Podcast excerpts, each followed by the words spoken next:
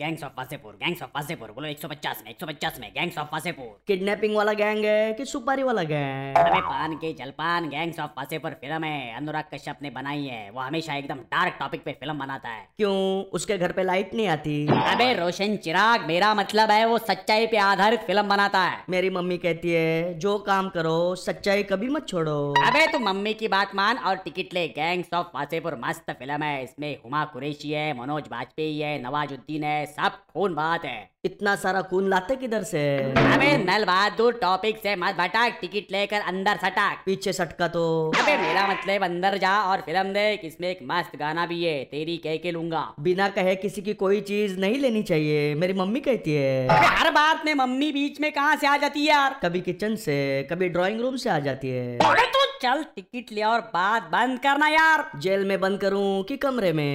लिहाजा पंची टिकट ले और जा मुझे चैन की सांस लेने देना अभी क्यों अब तक तू बेचैन था देख तू मेरे गुस्से को जानता नहीं है कैसे जानूंगा तूने कभी इंट्रोडक्शन करवाया ही नहीं अबे इंट्रोडक्शन के ढक्कन अब मेरा हाथ उठने वाला है क्यों अब तक सोया था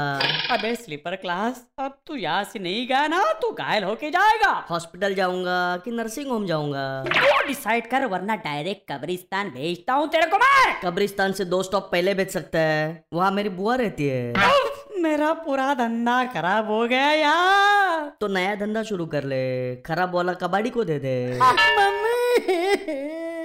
मम्मी को काम मत बता मम्मी की सेवा कर पापा पापा की भी सेवा कर पुण्य मिलेगा अरे अरे अरे कोई मुझे बताएगा गैंग्स ऑफ वासेपुर कहाँ लगी है